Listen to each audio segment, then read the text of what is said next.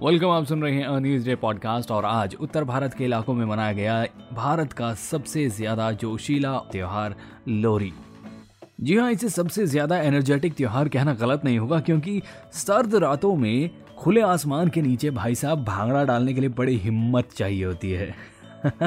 जी हाँ उत्तर भारत के इलाकों में लोहड़ी का त्यौहार सेलिब्रेट किया गया था और ये त्यौहार मुख्यतः पंजाब स्टेट में सेलिब्रेट किया जाता है, जहाँ पर लोग बढ़ चढ़ कर हिस्सा लेते हैं और एक बड़ी सी आँख जलाकर उसके चारों तरफ़ बांगड़ा करते हैं और एक दूसरे को बधाइयाँ देते हैं।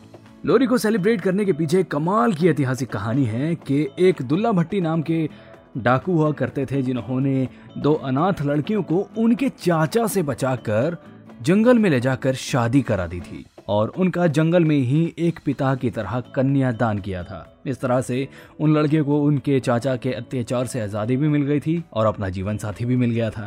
तो बस इसी को लेकर लोहड़ी तब से लेकर आज तक सेलिब्रेट किया जाता रहा है और इसके अंदर सभी लोग बढ़ चढ़ कर हिस्सा लेते हैं। खास करके जो नए शादीशुदा जोड़े होते हैं ना उनको स्पेशल बधाई दी जाती है। तो जी, हमारी तरफ़ से भी जिन लोगों की अभी अभी हाल फ़िलहाल में शादी हुई है और उनकी पहली लोहड़ी है, उनको लोहड़ी की ढेर सारी बधाइयाँ। उम्मीद करते हैं कि आने वाला साल आपके लिए ढेरों खुशियाँ लेकर आएगा।